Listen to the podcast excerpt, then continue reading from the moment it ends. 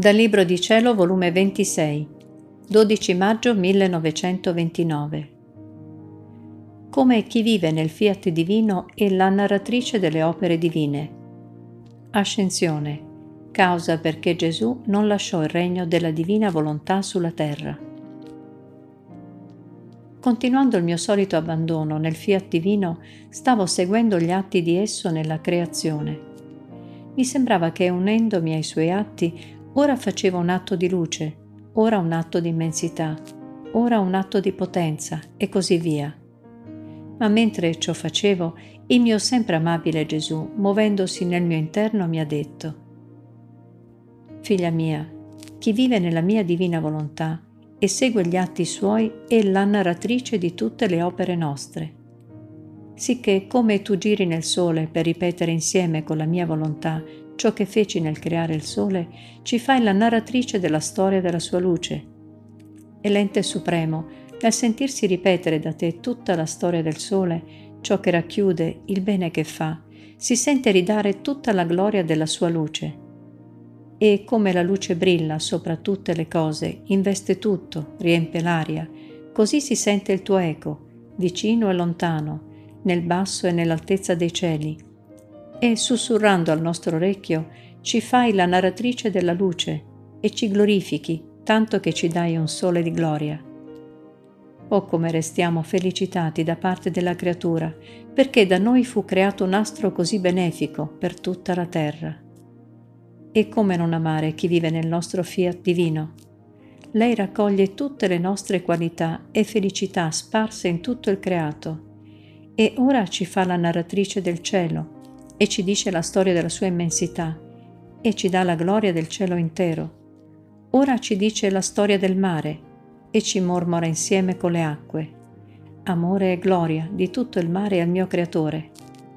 Ora ci narra la storia della terra fiorita e tutte le piante e fiori che elevano il loro profumo e ci dà la gloria di tutta la terra. E ora fa la narratrice della storia del vento, ora dell'aria, ora dell'uccellino che canta, ora dell'agnello che vela. Insomma, tiene sempre cose da narrarci delle tante cose che abbiamo fatto nella creazione, per ridarci l'amore e la gloria che ebbimo nel crearla. Oh, com'è dolce e gradito nel sentirti fare la narratrice delle opere nostre.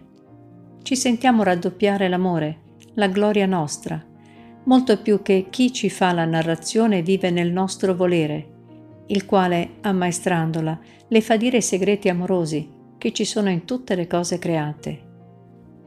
Detto ciò, ha fatto silenzio. Poi, come se non potesse contenere l'amore del suo cuore divino, ha soggiunto: «Figlia diletta mia, tu sei la mia speranza, la speranza del regno della mia divina volontà sulla terra. Quella speranza che non dice dubbio, ma certezza, perché già in te la mia divina volontà vi trova il suo regno.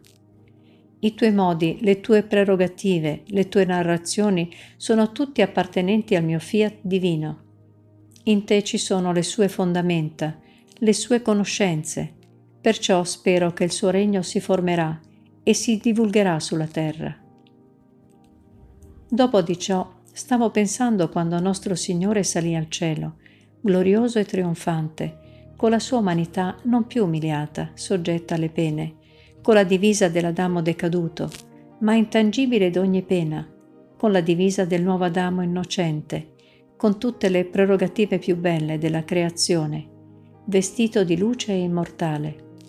Ma mentre ciò pensavo, il mio dolcissimo Gesù, muovendosi nel mio interno, mi ha detto: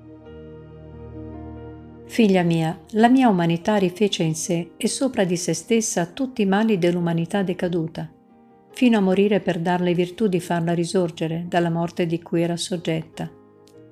Ecco la causa perché non lasciai il regno della mia volontà divina sulla terra, perché mancava l'umanità dell'Adamo innocente, gloriosa e immortale, per poter impetrarlo e ricevere il gran dono del mio fiat. Perciò era necessario che la mia umanità prima doveva rifare l'umanità decaduta e darle tutti i rimedi per rialzarla, poi morire e risorgere con le doti dell'Adamo innocente per poter dare all'uomo ciò che perdette. Non solo, ma volli salire al cielo con la mia umanità bella, vestita di luce, come uscì dalle nostre mani creatrici, per dire al Padre Celeste: «Padre mio, guardami come la mia umanità è rifatta, come il regno della nostra volontà sta al sicuro in essa.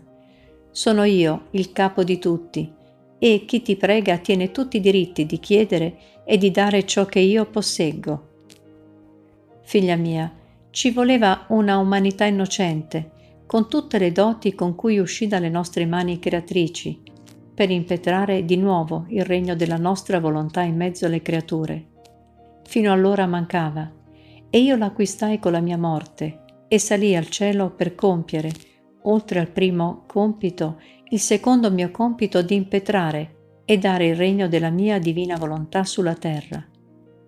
Sono circa 2000 anni che questa mia umanità prega, e la nostra Maestà Divina, sentendosi rigurgitare di nuovo, anzi con più intensità, l'amore della creazione che ebbimo nel creare l'uomo, e sentendosi rapire e affascinare dalle bellezze della mia umanità, ha sboccato fuori di nuovo, e aprendo i cieli ha fatto piovere a torrenti la pioggia di luce delle tante conoscenze sul mio fiat, affinché come pioggia discenda sulle anime e con la sua luce vivifichi e sani l'uomo volere e trasformandolo getti la radice della mia volontà nei cuori e vi stenda il suo regno sulla terra.